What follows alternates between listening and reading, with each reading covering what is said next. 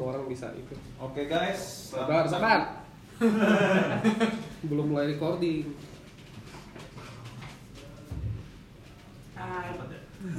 Kayaknya gitu. Ya. Selamat pagi guys. Pagi. Oke, kesempatan kali ini Joker Pinter gue pingin sharing dikit sih tentang crypto mining.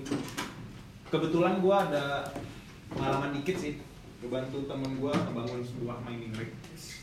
Nah, tapi sebelum gue ceritain pengalaman gue, gue pengen jelasin dulu sih apa itu crypto mining gitu.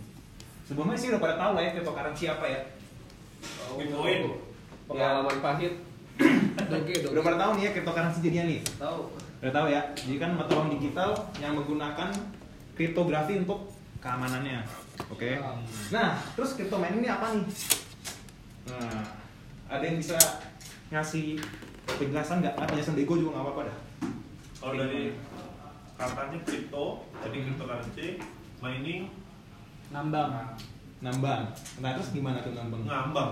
Ngambang, kripto ngambang. Gimana? Nambang. Oh, nambang. Nambang. Nambang. Hmm. Yang Kira-kira gimana menambang, tuh? menambang kripto. Nama kripto dengan cara apa? Cangkul. pakai pickaxe Itu tuh CPU lu diketok-ketok Oh, begini nih. Oh, begini nih. Selesaiin algoritma. Hah? Algoritma. Buat apa tuh? Buat dapat hash. Nah, Hash biasanya itu jadi gini. kita bisa dapat something. Itu bener sih. Itu reward dari kita adalah kriptonya. Nah, lu tapi lu nge-hash tuh buat apa? Sebenarnya tujuan lu untuk ngapain? Nah, hash itu untuk selesai soal. Nah, soal itu jadi gini. Kan tadi kan crypto mining kan eh, mata uang digital yang yang pakai enkripsi kan. Nah, jadi itu transaksi di misalnya Bitcoin ini transaksi Andre kirim duit ke alam gitu misalnya. Itu kan eh, pakai enkripsi nih buat keamanannya. Nah, kita validasi nih transaksi ini valid apa enggak. Proses validasinya itu kita pakai namanya crypto mining. Jadi miner-miner itu miner-miner itu ngevalidasi transaksi ini nih valid apa enggak. Dengan yang tadi si Kwekek bilang, saya soal matematika. Kalau dia udah solve, berarti transaksi ini valid, dia masukin ke blockchain. Kayak Bisa gitu. dapat reward juga lebih. Nah, yang yang jadi tuh nanti deh gue jelasin akan jelasin lebih Hmm. dalamnya di next slide. Tapi konsep crypto mining itu gitu. Jadi Gua tuh bisa- Gue bisa mencain soalnya pakai otak gue. nggak bisa. Nggak bisa. Lu nggak bakal bisa. Komputasinya Komputasi parah karena mining itu kayak anggapan tuh kayak guess the number gitu. loh. Kayak lu tebak angkanya apa gitu. Sesuai sama targetnya. Jadi gua next slide dulu deh. nah, gua nih dulu deh, jelasin dulu. Mining evolution tuh dulu pertama kali bisa pakai CPU Bitcoin. Nah, sekarang? karena makin banyak nggak bisa. Karena makin banyak orang uh, mining difficulty itu naik. Difficulty itu apa? Ya, nanti gue jelasin nextnya. Jadi makin naik makin susah tuh CPU udah nggak bisa. Makanya orang kayak GPU jadi GPU orang bisa buat main game dipakai buat mining. Nah muncul lagi FGPA FGPA itu Flash Programmable Gate Array kalau nggak salah namanya Nah. GPU juga Nah, ini tuh dia semacam mirip GPU, tapi dia lebih kompleks. Dan kalau gue sih belum pernah megang, ya belum lihat bentuknya juga. Tapi katanya ini orang jarang pakai karena dia sulit buat dikonfigur. Konfigurnya sulit, sulit banget. kayaknya nggak Tapi lebih powerful. Apa? Cuman nggak ada tampilannya. Jadi kalau mau setting susahnya kayak itu. Itu ya, RGPA Ya. itu. Bagus. Hmm. Gue juga nggak tahu sih sebenarnya. Tapi sih katanya dia lebih sulit sih, jadi orang nggak mau pakai. Nah, dibikinlah namanya ASIC program ASIC ini semacam mirip FGPA sih. Dia mirip FGPA tapi lebih powerful. Jadi dia power yang digunakan tuh lebih dikit. Eh, power consumption lebih dikit tapi outputnya gede. Ya. Nah ini yang bikin mati GPU mining. Makanya sekarang Bitcoin itu kenapa nggak bisa dimain pakai GPU lagi sama ini? Karena gara-gara dia ini mati.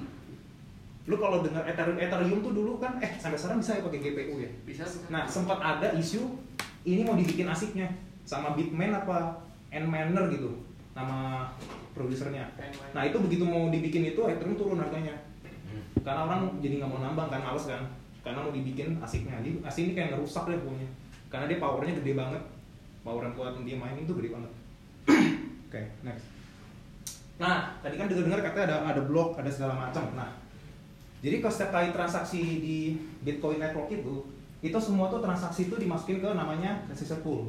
Nih jadi misalnya si eh, Alam transaksi ke apa Andre, Federico transaksi ke siapa Kasem itu masuk ke memory pool atau transaction pool.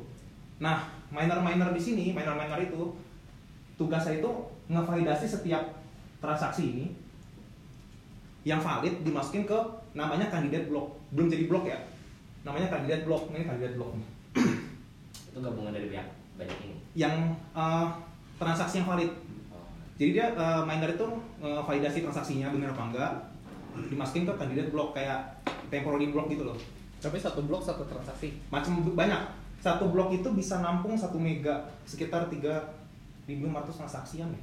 Kalau nggak salah ya. Ada ada ada capnya. Sebelum masuk ke blok. Ini ini blok dan ini ini ini blockchain nih. Ini blok. Nah, ini kandidat blok, belum jadi blok dia. Dia masih kandidat. Nah, setelah dia udah miner itu ngebentuk satu satu kandidat blok, itu dikasih header sama dia.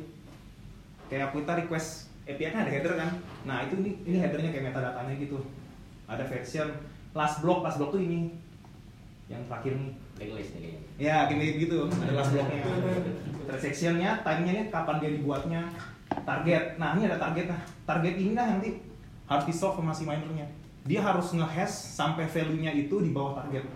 Target saat ini, target itu di-define sama si Bitcoin network-nya. Nah, nanti gue akan jelasin lagi deh di next slide-nya ada. Nah, nonce, nonce. Nonce ini angka untuk ngebantu nge-hash ini. Sampai dia nemuin uh, hashing yang di bawah si target. Gitu. Nah setelah ini solve dia dia nge-hash terus sampai di bawah target. Berarti ini valid nih blok ini dimasukin ke blok. Jadi blockchain masuk ke blockchain. Dia ngupdate ledgernya si blok si Bitcoin. Gitu. Buku besar lah. Dia anggapannya tuh kayak ini blockchain ini kayak historik transaksi lu. Dan ini sifatnya transparan, jadi orang bisa lihat. Gitu. Nah tapi nggak bisa lihat kayak misalnya eh, ada orang ngirim satu bitcoin ke siapa itu nggak bisa lihat. Semua tuh di hash gitu. Jadi nggak bisa tahu namanya siapa kirim siapa nggak bisa. Tapi transaksinya historinya jelas ada. Cuma tahu ada Bitcoin dikirim gitu. Iya, Bitcoin kirim. Dan bentar gua ada contohnya nggak ya? eh nggak ada deh. Nggak ada. Tapi ini, nah ini kalau ini contoh kayak satu blok sih. Ini blok. Ini ini headernya nih. ada difficulty-nya, ada nodes-nya, previous block, mm, block reward. Timestamp ini dibentuk ke bloknya. Ini difficulty. Ini kayak headernya. nah, previous blocknya kan beda satu tuh. 511305 yang di sini 511306 gitu tuh terus nah ini prosesnya sih jadi someone request transaction the requested transaction is broadcast to peer to peer network. Ya kan jadi di broadcast tuh. Nah semua miner bisa tuh nah setelah punya nah, nah ini tuh proses dia ngebentuk bloknya nih yang tadi gue jelasin. Kalau dia valid dia masuk ke si blockchainnya. Transaksinya komplit jadinya. Kayak gitu. Nah terus gue pernah baca misalnya kan miner itu kan nambang terus tuh. Misalkan si Verico nambang gue nambang yang nambang nah itu kemungkinan sih katanya sih transaksi beda-beda tuh. Tapi nggak menutup kemungkinan ada transaksi yang sama di solve nah bareng-bareng. Nah itu makanya ada konsensus. Jadi misalnya dia gue di dalam blok gue ada transaksi A Verico juga ada transaksi A. Sama kan? Nah jadi waktu gua mau broadcast gua, gua mau masukin ke blockchain ada dua divalidasi lagi. Siapa yang paling cepet nih yang paling cepet buat ngedapetin hash tadi di bawah yang di bawah target tadi. Kalau gua gua duluan yang ngehash dan dan solve puzzle gua solve gua yang masuk ke blockchain nya Verico gagal. Jadi Verico harus membangun blok dari awal lagi. Berarti dia buang resource kan di iya buang resource. Buang Iya, resource. kan ini kayak lu harus divalidate baru transaction complete. Berarti kayak gue request transaction nunggu dulu Iya. nunggu yang berhasil. Jadi ikut transaksi transaksi dulu divalidasi dulu orang sama main miner-miner ya divalidasi validasi dimasukin blok puzzle-nya solve baru masuk ke blockchain baru transaksi lu dapat berarti kayak bisa ke delay lama dong kayak kalau minernya lagi pada bego gitu. Hmm, Nah, kalau di pernah lama sih- pernah nambang juga. kayak sih nggak nggak sampai delay parah banget sih. Karena kan banyak kan yang main ini kan. Yang paling banyak makin cepet. Puzzle-nya yang tadi yang hash. Yang tadi ini gue bakal jelasin dikit sih. Ada. Mana Berarti kalau nggak ada miner nggak bisa transaksi ya? Ada yang validasi Nah, ada yang validasi gitu yang kayak ke, ke, Nah. ke pending gitu. nah makanya bis nggak semua bit nggak semua cryptocurrency kan bisa di mining kan jadi ada dua ada proof of stake sama proof of work kalau proof of work itu yang tadi itu yang mining Ya, Jadi yang validasi itu miner-minernya. Nah kalau proof of stake itu gue konsepnya kurang ngerti sih. Tapi kayak Stellar, Lumen gitu kita Stellar Lumen, Ripple itu nggak bisa dimainin karena dia pakai proof of stake. Jadi itu gue nggak nggak ngerti konsepnya sih. Yang pasti kita konsepnya tuh kalau kalau di proof of work miner dia validator. Nah stake-nya itu kita harus ini validatornya tuh harus nge-stake di networknya semacam kayak deposit gitu, deposit duit. Nah makin banyak lu deposit, makin makin gede chance lu buat ngevalidasi satu blok. Jadi masih jadi dapat kemungkinan dapat duitnya lebih gede. Yang kayak tambah yang sebelah. Nah iya katanya ada yang bilang kayak gitu sih, ada yang bilang kayak gitu. Kayak gitu. Gua konsepnya kurang gitu ngerti sih. Yang proof of stake. Lumen itu diterbitin jadi nggak ada yang namanya proof of stake Nggak ada ya? di Lumen ya kalau proof of stake tuh kita ntar misal kita punya satu BTC kalau BTC ganti proof of stake ntar si BTC eh, kita bakal dapat reward dari dia kayak deposito setiap bulan jadi mereka kalkulat itu di tanggal 30 Berarti mirip mirip mirip mirip stake dikit dong. ya Oke. paling banyak sebagai banyak reward Mantep wek. Nah, mining pools. Ada yang tahu nggak mining pools apa? kolam mining, kolam Nah. tambang. Kolam penguin. Udah ngerti? Berarti gua next nih ya. Belum. Ya, belum, belum, belum. Nah, tadi kan para miner kan kompetisi nih buat ngevalidasi blok, ya kan? Yang cepat dia dapat rewardnya. Nah, sekarang ini karena tingkat kesulitan udah makin susah, dibuatlah ini mining pool. Jadi tuh mereka kayak nge-gather su- apa ya, nge- ngegabungin semua resource kita buat ngevalidasi blok. Kita kayak join guild gitu lah. Kayak kalau main game gitu, MMORPG masuk guild. Jadi lu power kita digabungin. Hah? Di TB. Di TB. Enggak dikeroyok, di gangbang. Di gangbang. Jadi misalnya gua punya 3 MHz nih, kayak power gua 300 MHz. Ini Verico 500 MHz di 800 MHz tuh. Satu pool 800 MHz. Nah, itu buat nge-mining, buat nge buat eh, ngevalidasi blok kayak gitu. Makin banyak eh, anggotanya di mining pool set, makin cepet tuh validnya, validasinya ngevalidasi transaksinya. Jadi sekarang tuh udah keroyokan sih. Rata-rata orang masuk mining pool. Karena kalau udah solo mining. Waktu itu TK Kayak gitu. Gue ada contohnya sih mining. Contohnya mana ya? Eh, mining pool yang gue tahu. Ethermine. Nah, ini Ethermine. Nah, tuh. Ini totalnya nih. Total aktifnya udah ada 54 ribu miners. Hash rate sekarang ini Itu TH apa ya? terahash. Tera. Terahertz. Terahash. Hash. Hash. Oh. power kita tuh hash rate Per hash second. per second iya. Oh, udah tera aja udah. Udah tera. Satu juta mega. Ini dulu dua tahun lalu sekitar hampir 80 karena Ethereum udah turun jauh kan orang malas mining pada jual jualin turun kayak turun jauh. Kayak gitu. Ini jelas sih ini ada ini kalau mau start mining gue bisa ini ada jelas ini. Lo connect ke mana ada Asia Eropa. Karena kalau Asia lagi down lo pindah ke ke Eropa gitu jelas. Bisa nambang dua juga. Bisa nambang dual miner bisa dual miner. Ah, mainin. Apa kalau malam itu babu-babu suruh mining aja ya? Kuat kok, itu soalnya Iya suka idol saya kalau malam. Oh, Inggris nggak ada yang jalan. VG-nya apa tuh? Boleh tuh. eh, bisa apa? Nah, ini yang dari tadi kita ngomongin mining difficulty. Iya, gue yang gue yang ngerani gue. Nyekan nyekan deposito Mau ya aja kalau kalau hoki kita jalan-jalan semua. Kayak outing tahun depan ke ini Jepang deh kayaknya. Nah ini mining difficulty yang tadi gue bilang. Jadi konsepnya tuh kalau makin banyak orang mining, difficulty makin naik. Jadi makin susah buat ditambang. Ah, karena buat nge-solve puzzle kan makin cepat. Makin cepat kan berarti blok baru yang masuk ke blockchain tuh makin cepat kan, makin makin apa makin waktu yang dibutuhkan makin cepat buat ngebuat satu blok. Nah, ini formulanya Bitcoin sih. Kalau kayak Ethereum gua kurang tahu sih.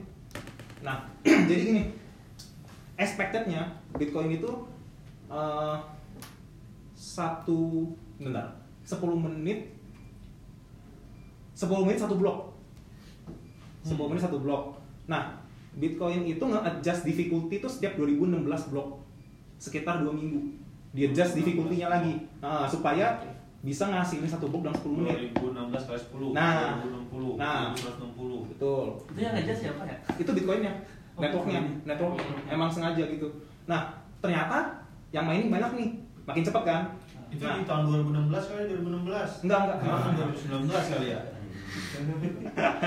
Kesel juga.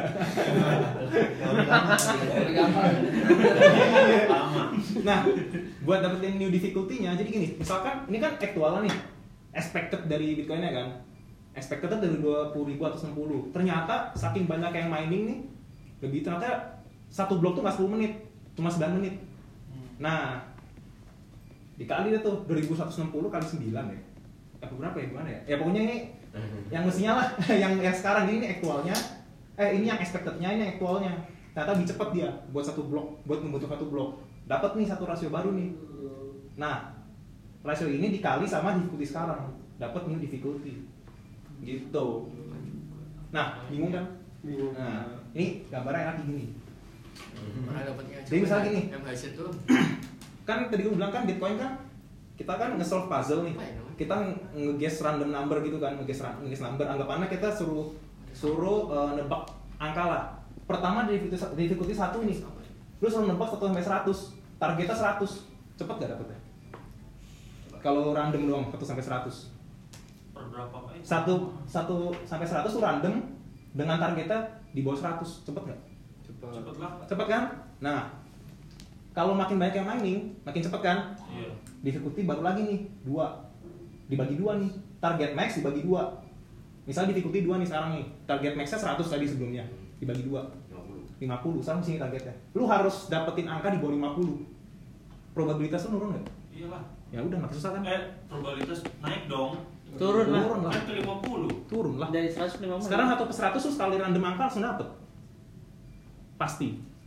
Ya enggak Sekarang kalau lu random nih kemungkinannya antara di bawah 50 atau di atas 50. Oh, iya, range-nya sekarang tetap satu tetap 100 tapi lu harus dapat target di bawah 50 Iya. Jadi setengahnya. Nah, terus ternyata yang main makin banyak lagi nih. Ya. Makin nambah lagi, di bawah lagi 20. Apa ya? Chance makin kecil lagi. Iya, iya, iya. Kayak gitu. Bisa nggak ada dong? Hah? Bisa nggak ada? Kayaknya nggak ada deh.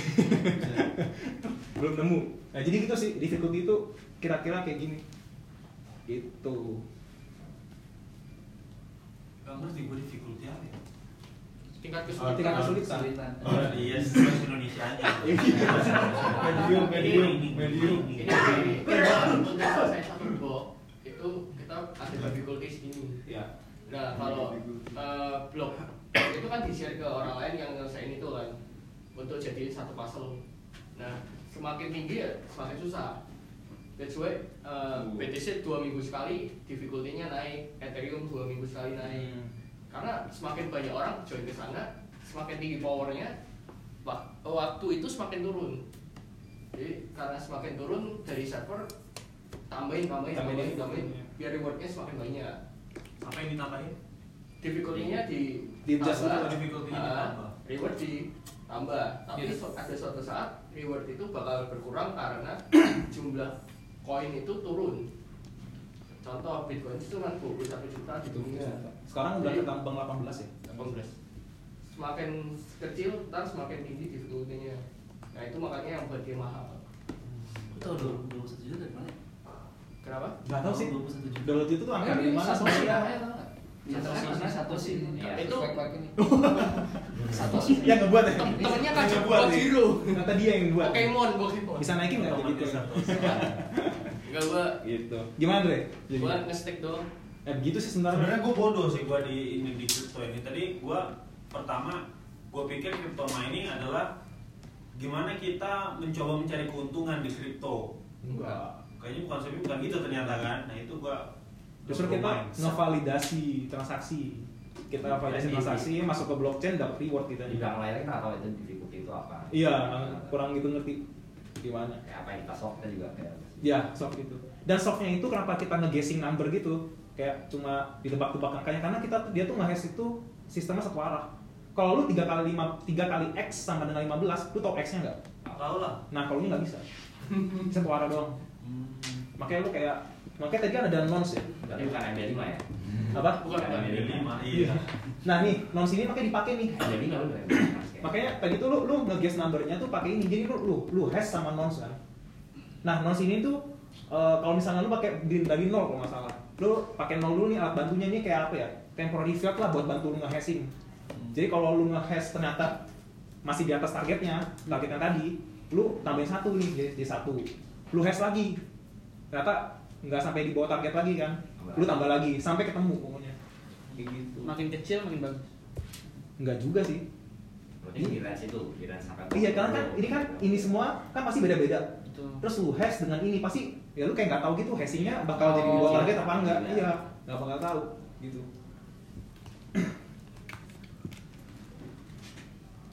nah gimana buat building a mining rig nah ini mau Rig apa rig? Rig. Hah? Rig itu apa ya? rig itu apa ya itu offshore Iya. ya komputer lah nggak tahu lah rig itu apa ya anggapannya kalau kayak rig gaming itu apa ya gue kalau gue tahu rig di dunia Nyata. oil and Oh, iya. gas company jadi rig itu lu tau nggak Jeff kalau di laut lepas ada ini kapal yang diem doang Hmm. yang untuk nge eh, digging ke dalam itu rig. nah ini namanya itu namanya rig maksudnya Oh. itu rig namanya gaming kalau gaming rig berarti sama juga tuh Gua Nggak tahu. Oh, singkatan. tahu. Googling mari kita oh bukan singkatan. Googling, Googling, googling. bener kata Andre. Gue googling, bener ya? Bener kata Andre. Oh, iya, iya. Lama gue di Pertamina. Oh, iya. Mulai dari nol ya pak gitu. Yang isi bensin isi bensin oke. Sih. Nah, yang mau main ini sebenarnya nih, ini GPU mining sih, karena gue ada pengalaman sini doang. Begitu gue ngebantu temen gue, kebetulan gue IT gitu kan. asik Oh, iya. Biasa kan, aja. lu bisa nggak hack WhatsApp? Iya. Nggak mungkin, nggak mungkin kan? Beda kan? Nah, karena gue dapetnya yang lebih masuk masuk akal, bisa nggak bikin mining rig gitu ya? Kan saya coba kan. Laptop gue lemot nih bisa benerin nggak? nah Susah juga tuh. dulu sen Iya. Gue install ulang sih kalau kayak gitu. Iya iya. Gitu. Nih udah. Yang bener sih restart dulu, restart dulu tuh. Nah, yang pertama motherboard udah pasti. Nah, motherboardnya itu khusus dia nggak bisa kayak H81 Pro PTC ya ASRock tuh, paling Ya. terkenal gini nih. Dia Nah, ini, ini ada- bisa bisa berapa slot ya? Lodok. Tuh dua tiga empat. 6 lah atau 12 lima enam. Sekitar dua belas. Dua belas. Dia satu satu motherboard ini bisa 12 VGA nah kan nggak mungkin muat semua taruh sini kan VGA gimana numpuknya? Nih? numpuk ya nah Iya, kita butuh namanya riser Razer ya satu riser jadi ini ujung kecilnya ini nih tempel di sini kabelnya Oh. tempel ke sini VGA di sini kayak gitu Bukan jadi dulu performance ya. itu itu nggak karena kita nggak butuh grafiknya jadi satu aja nggak apa-apa itu PCIe 1x Hmm. bukan 16 gigs performa tetap mantap. Nah, kalau kalau prosesor biasa kayak ini game 4400 yang sampah juga udah cukup sih. Kayaknya 700 ribuan dapat. Asal asal ada aja ya prosesornya. Iya. RAM juga paling 43 cukup, RAM 43. Nah, VGA, VGA ini kalau waktu itu sih ya, 2 tahun lalu Ethereum itu ditambang pakai 1060 tuh budgetnya. Minim 1060 tuh udah oke banget. Jadi budget peng VGA-nya 4 jutaan waktu itu ya. Tapi bisa dapat satu VGA 22 MHz. Itu udah oke banget ah di atasnya itu RX 580 RX 580 tuh dapat 30 32 an 34 tergantung lagi tergantung mereknya sama chipnya lagi gitu. Sekitar 30-an lah. Sebenarnya lu bisa pakai 1080 tapi nggak masuk value gitu loh. Dia mungkin mungkin ya 1080 bisa dapat 40 gitu. Tapi harganya itu waktu itu bisa sampai 12 juta sampai 20 Bocuan. bocuan mendingan lu dapatnya 32 MHz satu VGA dengan RX 580 580 yang cuma 6 jutaan waktu itu. Gading gitu. Iya. Nah, power supply. Power supply ini tergantung sih. Biasa orang juga pakai dua, dua power supply digabungin sama ini. Tergantung lagi lu VGA-nya pakai apa. Kalau VGA-nya RC 580, lu, 6, lu 12 biji pakai dua, 1000 1000. 1000 1000 cukup. meledak kemarin gua Nah, nggak bener kali lu. udah meledak lah Gua nggak mana aja, paling kabelnya doang gosong. Kok meledak ini power supply doang yang ini rusak. Paling power supply-nya sih bisa bisa ya, langsung kasus. keadaan Cina lagi Nah ini, ini gabungin gabungin dua power supply itu pakai ini. Jadi satu satu PSU nyala, PSU yang dua duanya trigger lagi, kayak gitu. Nah ini buat OS nya sebenarnya. OS-nya lu bisa pilih Linux apa Windows. Kalau gue sih pilihnya Linux. Kalau Windows tuh malesnya satu bootingnya lama, banyak error segala macam. Kalau Linux tuh lebih ringan. Dulu Iya. cukup pakai 4 GB udah cukup nih. terus di tapi nyala sendiri. Kalau mati lampu. itu itu setting sendiri di motherboardnya. Jadi kalau misalnya mati lampu terus ada power lagi dia langsung nyala lagi. Settingan di motherboard ada di sini iya. Oke. Nah ini ini main dari kode jadinya nih. Ini risernya tas tas tas tas. Ini foto gua ngambil dari Google. Kan bukan. Ntar gue share ya. gitu. Gila kuat-kuat. oh lu punya punya juga? Punya lah. hebat juga. Beginian Ben. Gambar gitu juga. nah ini OX nya sih. Lu pilih antara Linux sama Linux nah satu lagi ada. Ini yang waktu itu gue pakai iOS. OS. ini biasa Linux dia. Dia biasa Linux. Nah ini powerful banget sih. Keren banget. Tuh, mana? nah ini. Jadi lu lu kayak bisa tahu gitu semua rig lu eh, nyala lagi nyala berapa semua eh, kipas lu lagi kipas lu kecepatannya berapa panasnya gimana semua tahu. Kalau misalnya ada yang overhead dia bakal notice lu lewat telegram Itu khusus mining. khusus mining dan tiga rig pertama free sisanya bayar untuk tiga rig itu kayak lu kalau bayarnya pelik gitu ya. bayar per rig tapi kalau tiga utama free sih kalau lu empat kayaknya kalau lu cuma nambang di rumah doang tiga lu cukup banget itu 12 kali tiga 36 VGA lu di rumah 20. Anjir 36 tuh bayar listrik sebulan 5 juta lebih. Buh. Ini udah eh, Udah kayak muang. Ada atau 8 juta itu. ini pokoknya ada enak banget sih pakai ini. Lu bisa notice ke, wah, ke telegram lu kalau ada ada yang ngehang ada yang apa segala macem. Yang susah itu sebenarnya. Yang susah itu sebenarnya ini nge, apa ya nge-maintainnya. Lu nggak bisa pakai sembarang kabel gitu. Lu colokannya pakai yang colokan kita biasanya kecil tuh kabel colok kecil biasa tuh itu bentaran gosong gitu. Lu cari yang kabelnya harus yang Tebel. gue dulu pernah ya, sih Oke itu teman gue bilang, Fon, gue mati satu, anjing gimana? Gue tahu kenapa ya? Ya udah gue datang ke rumahnya, gue cek kenapa, VGA mati gitu kan. Gue toel toel nih listriknya, ih nyala dia, kan? Gue bingung kenapa? Ternyata gosong jadi colokannya, bolongannya tuh jadi segini. Colokan bolongannya, nggak kuat. Jadi plastiknya itu pengaruh plastiknya kalau yang jelek-jelek tuh bisa meleleh, meleleh juga. Colokan AC-nya. AC AC. Iya, colokan yang buat ke colokan yang ini biasa dulu. Oh, Dua Ini itu. stop kontak. Stop kontak. Iya. Bisa aja. Rusak. Kalau tanam di di- Panas banget. panas banget itu panas banget panas banget makanya terus kayak ini aja ya misalnya hmm, tadi mana ya nah ini kan kabel banyak nih gue pertamanya nggak tahu satu jalur itu colokan banyak kan gue colokin aja VGA kan tas tas tas tas satu jalur 4 VGA 5 VGA gosong Iya. karena satu jalur tuh panas banget harus pecah satu jalur tuh seenggaknya tiga apa dua VGA doang jadi Kalau pecah pecah kosong nggak bisa digantiin. Nah. Iya, kalau kosongnya gitu. itu seru sih Itu mining di negara-negara yang panas gitu mahal tuh. Iya, karena lu harus kayak satu ruang. Waktu itu sih ya di, di tem- yang teman gue ini, gue bangunnya dia dia kayak punya satu kamar, satu kamar kosong, kaca dibuka, kaca dibuka terus ada satu yang ngebuang. Jadi kalau dalam panas kan otomatis udara dingin masuk kan, dia udara dingin masuk, dibuang dibantu buangnya pakai kipas lagi, kayak gitu, buat airflow. Kalau enggak, VGA lu naik semua, ininya cepat kosong tuh, cepat cepat hancur VGA lu. Kayak gitu. Sebenarnya maintenance yang ribet tuh maintenance satu VG yang ngehang tuh lu eh, gimana kayak gini nih lu VG ini ngehang lu nggak tahu nih di di di high OS pun ini misalnya eh, VGA 5 ngehang gitu kan Lima yang mana? eh, 5 yang mana gua nggak tahu random mana dia dia nggak urutan dulu soal ininya caranya nih gua lepas dulu tiga misalnya ini 6 ya 6 tiga gua lepas dulu terus jalanin kalau nggak ngehang tambah Yang lagi. lain. tek tek. Nah ketahuan nih VGA nya nah VGA ngehang pun itu belum tentu itu VGA nya bisa lagi risernya riser tuh yang mana ya? Ini gini. kosong. Nah, nih ininya rusak. Atau nggak kabel PSU nya nggak bener. Macam-macam ji. Apa ya? Iya troubleshooting itu ribet banget tuh ribet banget. Kayak gitu. Ya, nggak ada gitu sih. Ada yang paling itu doang sih Mantap. oh jangan lupa wallet sih lu kalau nggak punya wallet lu nggak tahu mau dikirim ke mana tuh reward lu biasa kayak apa ya Indonesia ada Luno Lu main juga. enggak Oh. begitu gua bantu temen gua doang seru sih seru banget Motivasi utamanya mining tuh mau apa sih? Kenapa nggak misalnya buat trading aja gitu? sebenarnya mining tuh anggap aja gini lu kalau misalnya mining ya kayak contoh tahun 2017 awal lu mining eh 2016 eh 2017 awal. Lu mining sampai akhir 2018 Ah, itu tuh pasti lu untung kemarin tahun itu. Gede ya. karena gini waktu itu Ethereum berapa ya tahun 2017 ya? 4 apa 6 ya? Nah begitu tahun 2017 akhir 20 juta. Hmm. jadi itu semua pada pada balik modal semua. Nah setelah balik modal lu nambang aman tuh.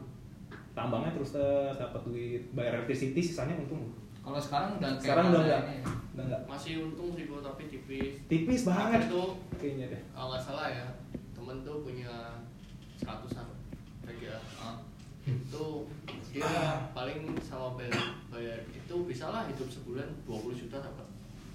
Tapi kok itu udah, udah bersih terpotong kos. potong kos.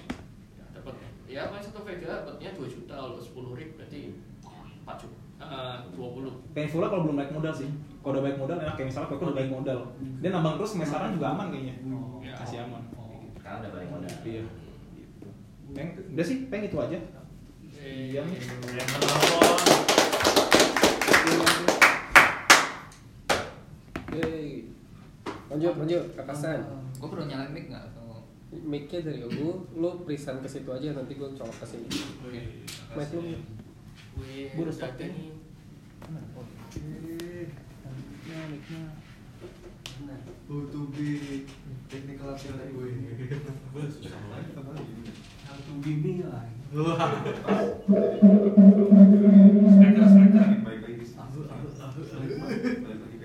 Disco. masalah lu lama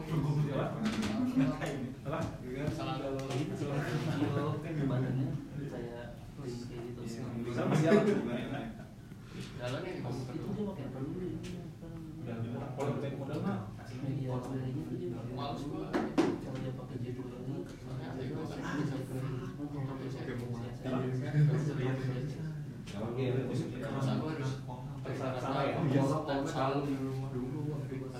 Kalau masih di sini enak ya. Coba lagi ikut kerja. Tenggelam. Hampir hampir mau mati anjir. Gue pernah berenang tapi nggak pernah. Tenggelam. Panik dulu lagi ke pagi. Gua Iya, gila, biasanya ada gua kolam kan dapat ada yang juga. satu Boleh tiga. gitu, kayak bersebut. Pakai apa? Dari orang. Masih ada class ada ada Oh iya, Kan. Iya, ya kayak ada Bukan kayak ekstrim begitu. Tiga berapa kali nanti? Ya. Susah recovery. Ya, itu tidak Oh, udah sama aja gitu. Dapat luas satu tiga. Udah di lumayan, udah di lumayan. Itu berenang. RC 80 gua, gue nggak mau mati. Dia mana Dapat sih? 32, Sama- powernya 100. Pas sampai dia menunggu sebelum balik gitu. Yeay. Gimana pas Wey, Hei. Bentar, bentar, bentar Windows mana sih kalau hilang? Bangun-bangun masih kerasa bisa bisa terus. Oke, jadi mari kita mulai. Eh, ini katanya ada beberapa orang bilang gue belajar agak cepat. Jadi gue mau share aja sih eh, basicnya tuh gimana. Habis itu eh, habis itu kita mau ini te gue teorinya kayak nggak bakal banyak banyak. Gue juga nggak tahu. Nah, gue lebih banyak ngejelasin ke apa eh, kita nanti ada coba praktek itulah. Nah, eh, jadi gue mulai dengan disclaimer. Jadi gue bukan psikologis. Jadi eh, kalau misalnya apa yang gue jelasin ini nanti lu pas denger dari artikel mana misalnya kayak kontradiksi, ya itu kemungkinan artikel itu yang benar gitu. Gue cuma kayak eh, nyari info ini kayak semalaman doang. Nah, disclaimer nomor dua, gue sebenarnya juga nggak apa ya masih masih belum nangkap sih apa yang bikin orang belajar kadang ada yang cepat ada yang lama gitu ya gue coba present sebisanya aja nah kita coba sampelnya itu kita mau apa ceritanya kita mau belajar jadi developer ya nah eh, kalau awal-awal tuh eh, kita perlu belajar namanya basic programming ya kan biasa tuh eh, kalau misalnya partnya dari kuliah itu lu belajar basic programming logic-logic itu Habis itu kedua lu belajar object oriented programming. Mic-nya udah nyala. Iya. Mic gue nyala. Mic lu nyala, nggak apa-apa. Ya, eh, habis itu lu belajar object oriented programming kayak kelas, objek, bla bla bla. Nah, kalau mau belajar AS lu butuh belajar Swift juga. Habis itu ya kalau misalnya mau sampai kayak di di tempat kita ya lu perlu belajar React Swift, belajar MVVM gitu. Kalau menurut kalian nih eh, buat orang yang nggak pernah coding sama sekali, dari belajar nomor satu sampai belajar nomor lima lu butuh berapa lama? Satu tahun. Eh sampai lima ya. Kalau sampai lima bisa dua tahun. Basic programmingnya yang lama kadang ya. Iya. Tapi kalau sampai Swift sampai bisa bikin iOS app menurut gua satu tahun kurang bisa. Satu tahun ya, Ah. sampai MVVM gitu ya, Enggak enggak sampai iOS. app. sampai Swift. kalau misalnya lu sampai harus MVVM tuh berapa lama lebih lama lagi Lebih dua tahun, dua tahun kurang lah. lama ya nah tanya kenapa sih belajar itu lama nah ini yang mau kita bahas di sini nah ya.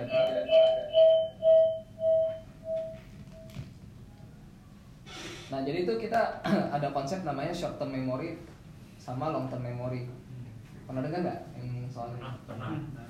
Eh, kalau biasa yang terkenal itu contohnya short term memory itu kayak lu suruh eh, hafalin nomor telepon orang habis itu eh, nggak lama lupa jadi jadi short term memory itu kayak dia cuma bisa ngehold 3 sampai 7 7 a- apa item dalam satu waktu habis itu lu gampang lupa Ya, kayak kayak lu ada ada nomor nomor rekening orang atau nomor HP lu hafalin eh, dan biasanya nggak nyampe nggak nyampe satu menit udah lupa gitu. Iya. Nah, eh, terus dia juga cuma bisa nge-hold 3 sampai 7 item. Itemnya tuh kayak abstrak lah maksudnya nggak nggak ada kayak satuan apa. Eh, biasanya kalau lu ingat lebih apa kalau lu berusaha nyimpan lebih dari 7 item itu eh, pala lu kayak mulai ngembul gitu kayak kayak apa sih rasanya tau gak sih rasanya kayak kayak kok banyak banget sih yang gua harus ingat gitu Overwhelm. ya overwhelm gitu. Nah, dari short term memory ini ketika lu hal-hal yang di short term memory ini lu ulang terus-terusan, dia bakal lama-lama masuk ke long term memory. Di situ di mana eh, di long term memory itu di mana lu bisa nyimpan sesuatu dalam jangka panjang. gitu. Nah, jadi inti intinya gimana supaya dari short term memory bisa masuk long term memory adalah lebih repetition atau making connection. Repetition adalah misalnya lu lu belajar coding, lu hari ini belajar, habis itu lu besok belajar lagi gitu. Lu ulang terus-terusan sampai lama-lama lu udah ngelotok di otak. Hmm. Hmm. Kalau sekarang bikin event sudah nggak ada yang mikir lagi kan if Iya. tuh eh, if if habis itu spasi Iya. Kan nggak ada kayak gitu kan. Tapi ketika lu coding lu kayak gitu, ingat gak? Nah, making connection ini nanti yang gue mau eh, praktekin. Nah, eh, making connection adalah sebenarnya intinya kalau kan tadi short term memory itu kan kayak nge-hold beberapa konsep-konsep gitu. Making connection itu tuh lu hubung-hubungin sampai kayak dia masuk akal. Kayak eh, kalau lu tahu hubungannya itu cenderung lebih gampang diinget. Kalau misalnya nggak ada lu menghafal sesuatu nggak ada koneksinya tuh kadang ya susah ingetnya contohnya gue dulu eh, biologi belajar biologi di sekolah tuh biologi gue eh, hampir selalu jelek kenapa karena gue lu tau lah buku biologi itu kan kayak penuh isi istilah-istilah gitu istilah-istilah ini gue nggak tahu apaan gitu Tapi prakteknya bagus dong. Eh, Bla- nih? Blakodok, blakodok. Ya, blakodok. Anatomi tubuh bagus lah. Itu teori. Ya gitu, karena karena eh, lu melihat istilah-istilah yang lu nggak kenal, abis itu lu nggak tahu ini dipakai buat apaan, itu makin susah, susah ngingetnya. Gitu. Ya. Nah, contoh nih di eh, ketika eh, ketika orang belajar eh, belajar programming untuk pertama kali di short term memory dia itu banyak yang harus dia ingat kayak bikin variabel tuh gimana. Habis itu tipe data dia eh, bedanya apa sih string sama integer gitu. Habis itu dia harus belajar eh, kalau mau mini apa eh, kalau mau ada logic apa kondisional gitu harus sintaksnya gimana. Habis itu eh, bikin looping gimana. Nah, itu sebenarnya tuh udah udah lumayan banyak untuk orang belajar coding pertama kali. Dan itu dia juga eh, ini yang yang di semua item-item yang di apa slide ini dia nggak juga belajarin dalam sekaligus ya nggak dia kayak orang belajarin kayak eh, secepat-cepatnya orang dia hari ini belajar kayak tipe data variabel habis itu oh base eh, input output kayak ngeprint sama baca dari konsol. Habis itu dia besok baru coba belajar kondisional. Habis itu besok baru belajar for loop gitu ya contohnya. Nah itu eh, karena short term memory lu itu nggak nggak bisa nampung banyak-banyak jadi makanya lu ngebelajar tuh harus satu-satu. Habis itu lu ulang terus-terusan sampai sampai lama-lama lu ingat nah itu repetisi gitu. Nah habis itu lu ketika ketika lu udah ngulang ini cukup lama eh, lu udah udah terbiasa lama-lama semua hal ini masuk ke long term memory. Eh, buktinya apa? Eh, ketika lu pertama kali belajar ceritanya lu mau bikin looping angka 1 sampai 10 tuh lu lu kayak mikir agak lama. Tapi begitu sekarang udah apa lu looping itu kayak oh lu tinggal ngetik kayak, kayak lu udah gak mikir lagi lah lu tinggal ngetik jadi gitu kan. Nah ketika udah kayak gitu lu ready buat next levelnya. Nah next levelnya ceritanya lu belajar object oriented programming ada namanya kelas objek bla bla bla sisanya. Nah eh, prosesnya sama repetisi kayak tadi tapi lu ada perlu making connection sama konsep sebelumnya gitu. kalau enggak ini nggak bakal masuk akal. Jadi ceritanya eh, bisa dibilang ini objek apa sih? Objek itu isi, adalah data plus metode. Bisa dibilang gitu kan. Kalau sekarang lu ngerti kan kayak gitu. Tapi kalau lu bilang ke orang yang belum pernah belajar programming eh, objek itu apa sih? Objek itu data data sama metode digabung jadi satu. Pertanyaan dia langsung Data ya. data apa? Metode apaan. Nah, itu making connection itu adalah pentingnya di sini. Jadi jadi kalau eh, lu bisa relate apa yang bakal lu pelajarin sekarang dengan apa yang sebelumnya lu pelajarin, itu jadi lebih gampang Nangkap nggak sampai sini? Sama kayak kelas juga eh, kelas sama objek kan related gitu. Jadi kalau eh, belajar apa eh, lu nggak mungkin belajar kelas doang tanpa belajar objeknya gitu. Nah, habis itu ceritanya lu belajar belajar Swift. Nah, eh, kalau contoh nih, eh, contoh lagi yang making connection adalah si protokol. Dulu kalian belajar object oriented programming bahasa apa? Java. Java. Si C objektif C C++. C++. C++ atau apalah. Gua rasa yang salah satu yang populer orang belajar itu Java. ya Java Ada yang nggak ngerti Java? oh udah lupa Tapi pernah dengar nggak Java itu ada yang namanya interface itu. Ya, interface ya, Interface ya, ya. itu ada ada implementasinya gitu. Apa kayak kontrak ada implementasinya. Nah, ketika lu ngerti interface di di Java, ketika eh, lu belajar protokol di Swift itu gampang karena karena eh, ketika orang nanya ketika gue belajar Java nih gue nanya orang yang bisa Swift, eh, ini eh, protokol tuh apa sih? Gua eh, itu orang bakal tinggal jawab, oh protokol itu tuh mirip interface di Java tapi ada ekstranya begini begini begini. Gitu. Jadi making connection itu salah satu hal yang penting dalam belajar.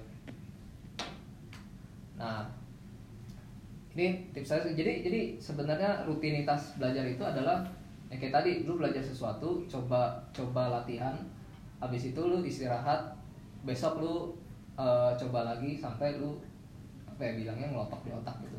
Repetisi itu penting karena lu lu bisa nih eh, jadi lu bisa kayak belajar sehari 16 jam atau lu bisa belajar 8 hari masing-masing 2 jam gitu. Lebih efektif yang mana? Yang kalau menurut gua sih lebih efektif lu sebarin kayak gitu. Kenapa?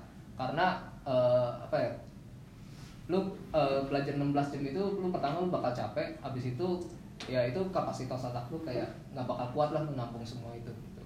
jadi itu alasan kenapa kalau misalnya lu pas mau ujian pas kuliah itu lu ngebut belajar semalaman itu nggak efektif itu alasannya gitu Jadi SKS. pernah gitu. SKS itu bukan efektif nggak nggak bakal efektif jadi lu SKS itu lu bakal selamat kalau lu ada kisi-kisinya lu udah tahu pertanyaan-pertanyaannya itu itu lumayan lah sama nyontek. Coba sih nyontek kamu jadi rutinitasnya kayak gitu kayak eh, repetisi apa lu repetisi habis itu eh, ketika lu belajar sesuatu lu hubung-hubungin sama konsep yang lu udah belajar pernah belajar sebelumnya. Nah itu yang personally menurut gua bakal efektif.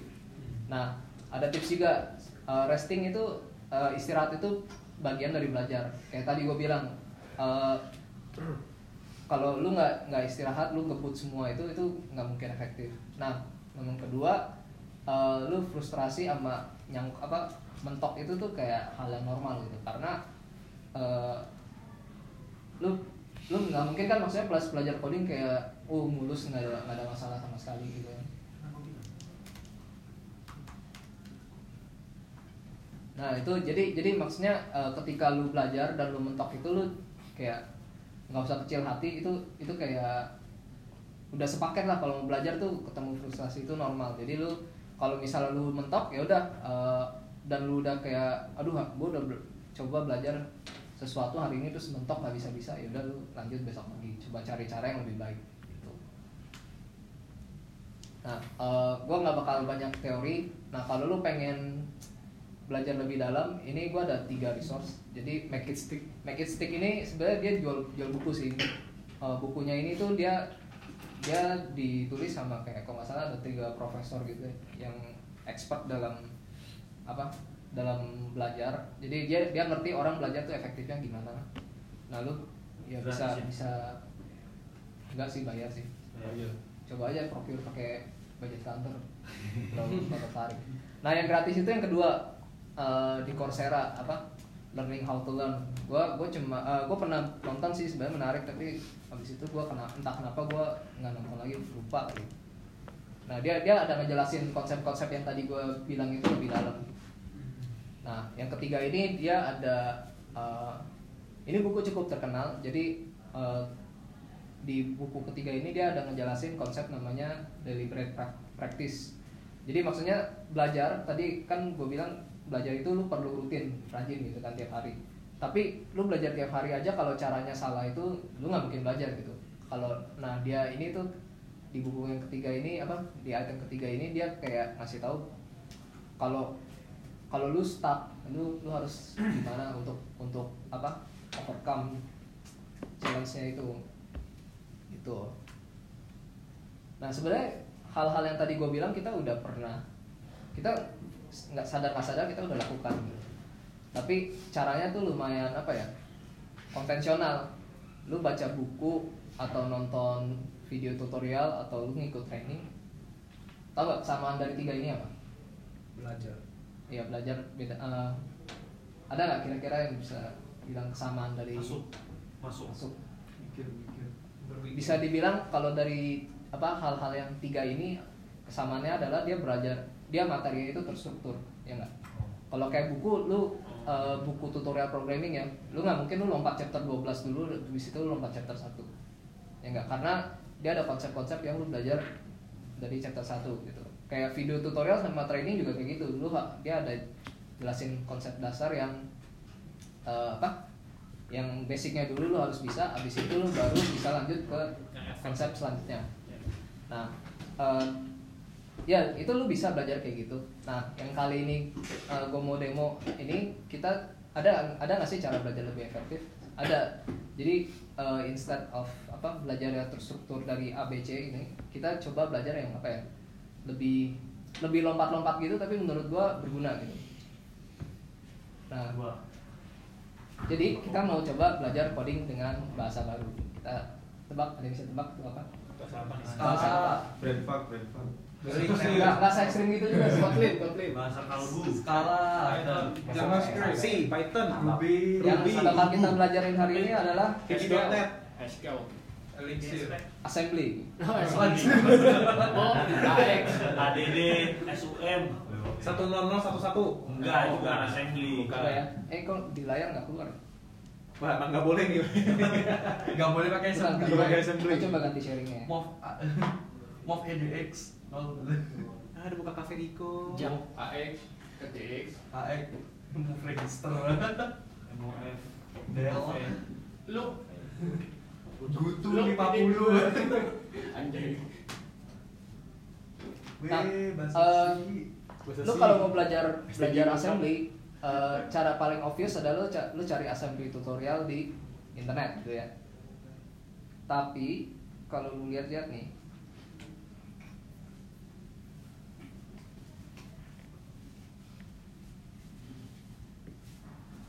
tutorial-tutorial yang simple-simple aja itu kayak eh, lu lihat banyak intronya bla bla bla kayak gitu Tuh, satu nol satu coy. Oh, gitu juga layarnya ya. Ada- ya tut- eh, kalau inst- install install ya wajar lah ya tapi eh, kadang tuh lu belajar tuh kayak perlu apa sih ini data BSS teks apa gitu padahal lu belum coding sama sekali lu banyak banyak yang lu harus kayak baca dulu gitu. Nah sekarang kita coba ya. Kita coba eh, belajar itu lompat. Kita kita langsung coba dari code-nya. Habis itu kita eh, belajar ngambil kesimpulan dari apa yang kita lihat.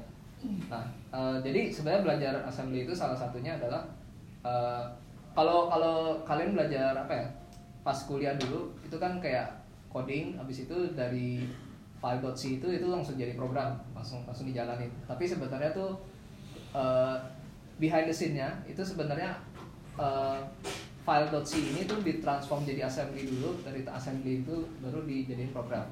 Nah jadi kita bisa nyontek-nyontek dari sana. Contohnya ya uh,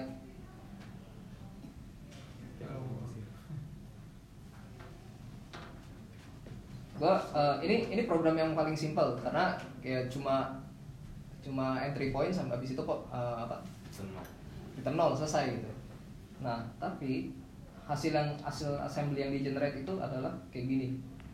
Lu bisa lihat dari dari program yang paling simple pun assembly code-nya tuh uh, banyak juga. Gitu kan. Nah uh, gimana caranya kita bisa ngertiin hal-hal kayak gini? Nah sekarang lu yang bisa lu tahu paling uh, ini doang main doang ya ada hubungannya sama ini gitu doang kan ya nggak? itu doang yang lu tahu nah tapi lu lihat nih ada ada section apa build bla bla bla ada push push queue move queue mungkin ada boss queue ada ada XOR ada aneh-aneh gitu Boleh. Nah, ya, kita coba ya. Eh, kita coba eh, return 10 kita coba-coba coding sesuatu abis itu kita lihat dari sini abis itu kita bisa tebak move ini tuh apa gitu sebenarnya. Eh, salah satu yang paling simple ketika lu belajar coding adalah lu print sesuatu. Hello. Hello world kayak gini. Nah ketika lu generate assembly-nya nah ini dia bakal berubah. Kelihatan nggak? Lebih banyak dari yang tadi. Dan dan ini malah lebih pusing karena kayak aduh apa sih ini kok lebih banyak dari yang tadi? gitu. Ya to jelas lah gitu. Nah tapi eh, tuh. lu dari sini ada beberapa hal yang lu kayak bisa tarik simpulan. Yang pasti lu ada ngeprint F di sini ini ada dipanggil di sini. Iya. tapi entah ada underscore kenapa gue nggak tahu. Nah abis itu string hello world-nya ini itu dia ada di mana? Bawah. Di bawah sini itu ya. Aziz. dia ada l l underscore dot str ini gue nggak tahu apaan kita sebut aja label gitu. Nah gimana caranya supaya si hello world ini masuk ke printf bisa lihat nggak kira-kira? Di? Di atasnya ini nih. Lea Lea gue nggak tahu apaan Lea Q ini. Tapi yang pasti gue bisa uh, ambil kesimpulan si apa printf ini ngambil data dari si di sini gimana? Masuk akal nggak? Guys? Karena- Nah, jadi kalau lu misalnya lu compile assembly code-nya, terus lu lu run, lu bakal keluar hello world-nya. Oke, masuk akal kayak ya. Nah, at least dari dari apa? Lu nambahin printf di sini, lu bisa bilang dia bisa apa di assembly-nya itu string yang tadi lu bikin itu ada ditambahin di sini. Kalau uh, nah dari sini uh, kita coba cari yang apa hal yang lebih kompleks lagi yang bisa kita bikin kita yakin. Uh, cara menurut gua step next stepnya yang paling simpel adalah kita coba kita ngeprint sesuatu yang lain misalnya udah Nah menurut kalian uh, apa yang bakal berpengaruh di di assembly code-nya? STR-nya nambah nambah di bawah. Terus kira-kira apa lagi? Baik. Harusnya sih di sini ada Ada ada tambahan satu lagi. dari. Eh, salah. Compile generate. Lihat ya. Eh, tadi printf-nya satu, sekarang ini jadi dua. Masuk akal ya? Berarti itu gue bisa bilang function itu dipanggil dengan perintah call queue ini. Oke? Habis itu string itu gue cukup yakin dia ada ditambah di sini. Oh. Tuh satu ya Nah kalau lu apa compile, habis itu lu run, dia bakal keluar kayak gini. Masuk akal ya ke sini.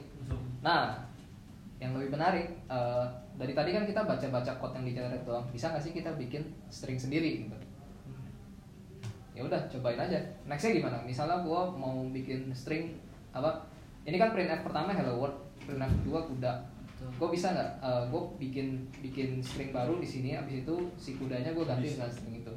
Gimana caranya? kopas dulu lu mau kopas boleh atau lu kalau pengen pas programming. pengen lebih lebih dapat feel-nya ya kalau lu mau cepat lu bisa langsung kopas atau lu mau dapat feel-nya lu ketik sendiri gitu berarti kira-kira mau apa? Dua. dua. Kali ya? Dua. Ya ini kayak pattern matching aja gitu. Nah. Kambing dua kambing. Habis itu ya kambing. Kambing kambing kambing. berarti lu kurang lebih kayak gini dong? Pasti kambing masuk akal nggak? Ya. nah habis itu lu eh, lu cukup tinggal cari aja nih yang Tambah ini nggak sih? Itu Ini, komen. ini, Itu ininya komen. apa? Komen? ini sih ya kayak sih Komen komen ya? ya. Nah habis itu lu cukup cari LSTR 1 ini ganti jadi dua. Habis itu lu compile. Habis itu lu run lagi. Hello, Hello world kambing. Gitu. Nah jadi sampai sekarang lu nggak tau lu nggak pernah lihat tutorial assembly sama sekali tapi lu udah bisa modify code-nya. Abis itu lu tahu ternyata tuh naruh string tuh tinggal gini aja gitu jadi ini cara belajar itu kayak lompat-lompat gitu. Dan eh, apa ya making connection itu ya kayak tadi. Oh lu lu tahu apa dia bikinnya di sini. Abis itu lu tinggal tebak-tebak aja kalau ini ya ya lebih kayak apa ya kayak nggak ada nggak ada urutan belajar yang kayak fix gitu. Jadi lebih ya tebak-tebakan semua. Kayak ketika lu printf kuda ini ya lu coba tebak apa yang bakal terjadi selanjutnya di sini. Nyari pattern gitu juga. nyari semacam nyari pattern gitu ketika lu udah yakin nih nah lu bisa nambah code code sendiri di sini. Gitu. Berarti berarti bisa ngambil eh, nah dari sini eh, ketika gue belajar kayak gini gue bakal bikin catatan oh ternyata kalau bikin string adalah tinggal kayak bikin maple habis itu eh, di dipanggil dari sini gitu. Gue nggak tahu ini apaan nih masih nggak tahu ini apaan. Tapi at least gue bisa tahu ini sintaksnya kurang lebih kayak gini lah nah habis itu eh, apa lagi ya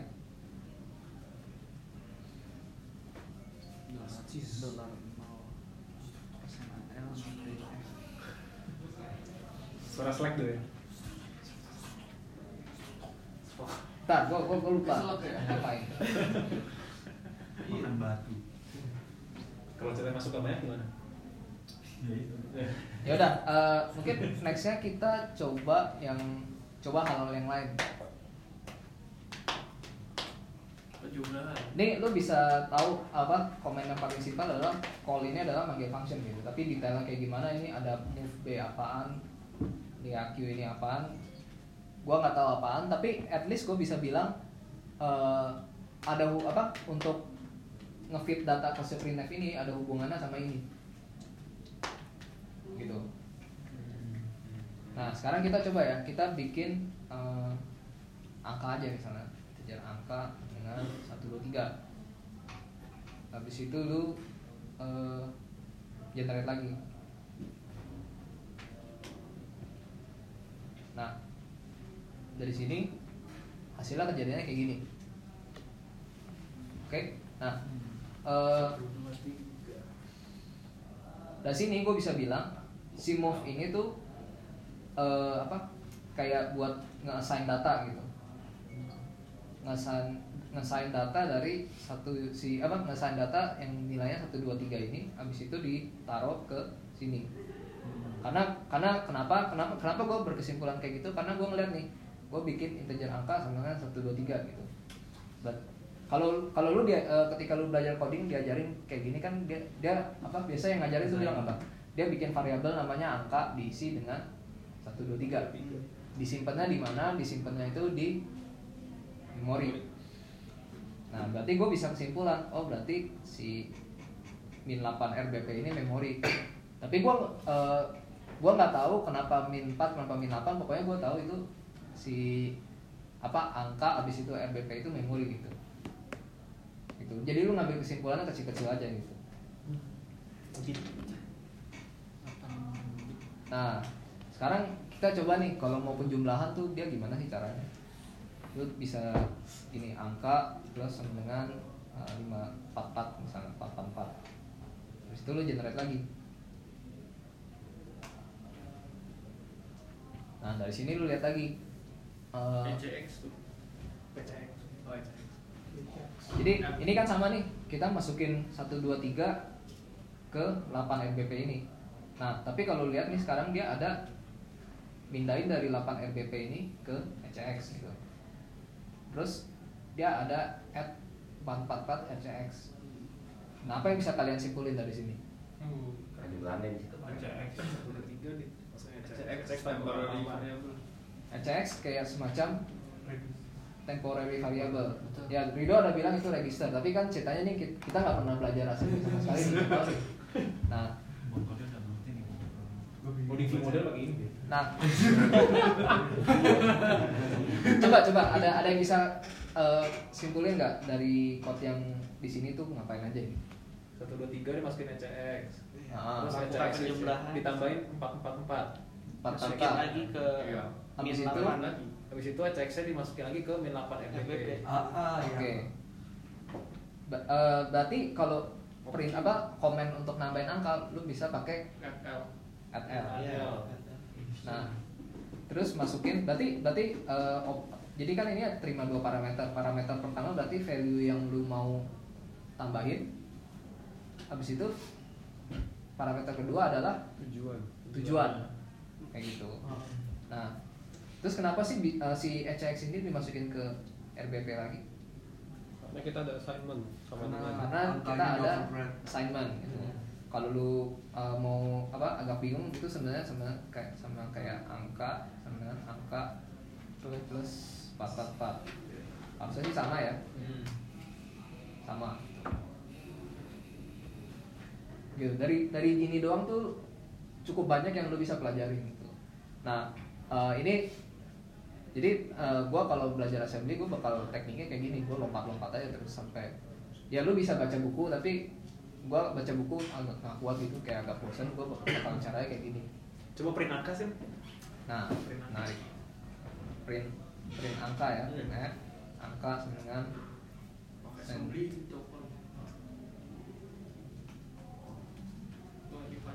nah habis itu Angka sama dengan uh, generate lagi ya? Hmm. coba kita compile habis itu run angka 567 karena ya ditambahin kan. Nah, sekarang apa yang terjadi? Kita lihat tetap ada call printf. Ini ada move B apaan gue juga nggak tahu ini tadi, tetap masih ada kan. Nah, eh, sekarang eh, kalau lu lihat dia tuh kayak tadi kan ada tadi kan tadi EC Tadi sampai sini doang ya kayaknya ya? ya tadi ECX ya. Sekarang E A eh E A X. Ya, Lupa tadi. beda nama doang. Beda nama doang. ya? berarti beda nama doang lah. Ya anggaplah itu kayak ECX sama ECX itu kayak Temporary variable ya. temporary variable cuma cuma beda nama doang. Kenapa sih dia generate-nya tadi ECX sekarang ECX kita nggak pernah tahu. Tapi at least yang kita tahu adalah kita um, mindahin data dari sini ke sini. Habis itu kita nambahin angka dari sini ke sini. Habis itu di assign lagi. Karena karena kan yang dia assign ulang di sini. Nah, eh sebenarnya nah ini kan si printf ini kalau lihat tuh sebenarnya kayak function yang terima dua dua parameter, ya enggak? Pertama yang ini, kedua yang ini, gitu. Nah, kalau lihat nih, eh, sebelum si printf yang dipanggil, dia ada kayak ini sih, apa? Ini yang tadi nih, yang apa masukin dari constant string ini ke RDI. Gua nggak tahu kenapa ini si min 8 ini E- ESI juga gitu. Ini ini mungkin lebih agak jauh kali ya apanya eh, jam dari yang tadi. Nah, tapi at least pas di run kan jalan nih. Eh, Kira-kira lu tahu nggak yang mana yang masukin angka dari sini ke sini? Komen yang mana? Exorol, Exorol, Solo. Waktu mindahin. Ini sih nggak mungkin karena karena si. Ini kepanggil duluan sebelum sebelum ini nggak mungkin. Oh. Mungkin move B-nya kan. Move B, tular tular AL. Ya, Leaki. LSTR nih. Leaki ini Itu Leaki ini kayaknya sih gue ngelihatnya eh, buat masukin parameter pertama sih. Tapi kalau angka yang ini menurut lu yang mana? Move back. ya. Move B. Kita coba aja ya kalau misalnya kita komen. kita langsung ganti aja angkanya. Kira-kira jalan apa enggak? Sama aja. Berarti bukan yang ini. Oh. Bahkan ini mungkin dulu kali. ini mungkin kalau gua hapus kayak kayak nggak ngaruh sih. Gua nggak tahu kenapa dia generate itu tapi gua rasa nggak nggak nah ini ini jadi kayak kayak tebak-tebakan kayak lu jadi detektif gitu. Yang mana yang masukin angkanya ke si ini? Move L Move L yang min Nih. 12 sih Reax SI Reax kalau lu lihat ya eh, lu lu bisa hubungin sama yang tadi. Eh, lu bi- apa yang angka yang di sini itu tuh kalau nggak salah code yang di generate tuh udah nyampe sini. Ya enggak Iya. sekarang lu tinggal lanjutin aja apa yang beda dari dari yang tadi. Kalau gua sih ngeliatnya kayaknya di sini nih. Jadi kan tadi kan lu eh, tadi kan kesimpulannya adalah kita masukin 1 2 3 ke ke 8 RPP ini. di situ 8 RPP ini ditaruh temporary. Habis itu si 4 4 ini ditambahin ke temporary temporary-nya dibalikin ke masukin ke si 8 sekarang gimana dia baca yang ini? Berarti kan ada hubungannya sama si min 8 dong ya enggak berarti dia yang min 8 ini SI. Berarti kayaknya sih parameter kedua dimasukin lewat SI. Lu mau tahu gimana? ah, lu mau tahu bener apa enggak? Kalau sekarang kan lu lihat ini angka sama dengan 567. Lu coba aja nih ganti. 1 2 3 4. Terus itu lu compile. 1 2 3 4.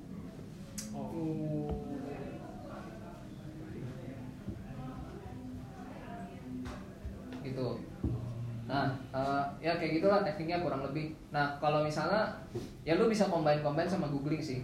Eh, lu ceritanya dari tadi ini apa sih? EAX SI ya lu tinggal daripada lu baca buku lu bisa tinggal langsung ini. EAX SI Itu lu lihat. Ya ya ini googling juga kayak eh, ada perlu milih-milih lah. Ada yang ada yang linknya itu susah susah dimengerti ada yang gampang kalau dari sini gue gue sih biasa eh, gue kayak apa nge-scan scan aja sih da- dari link di sini. Ini kayaknya nggak nggak ada ini kayak nggak nggak ada nggak tahu nih apaan. Mungkin habis itu oh ini ini kayaknya cukup menjelaskan nih. Intel assembly ada katanya register. Oh berarti si EAX sama ESI ini tuh namanya register gitu. Nah tapi tapi register tuh apaan? Berarti gue tinggal googling aja. Assembly register. Register no. habis itu gue habis itu habis itu gue baca habis itu gue baca eh, apa? Eh, teks yang di sini. Berarti gue dari sini gue bisa ngambil kesimpulan bahwa si EAX itu register. Register itu adalah tempat ya kalau lu baca dengan apa ya teliti ya berarti si register itu kayak tempat nyimpen data di CPU-nya ya tekniknya kurang lebih kayak gitu sih.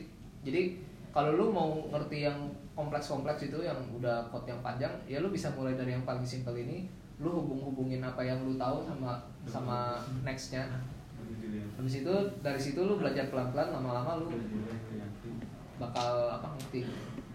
Ini ini teknik belajar ini menurut gua berguna ketika lu contohnya adalah lu perlu mengubah code terparty di GitHub. Habis itu projectnya gede banget dan lu nggak tahu mau mau apa? Mulai dari mulai dari mana? Nah lu bisa tekniknya adalah lu clone clone dari clone apa code third party dari GitHub itu habis itu lu ngutak atik aja kayak gitu.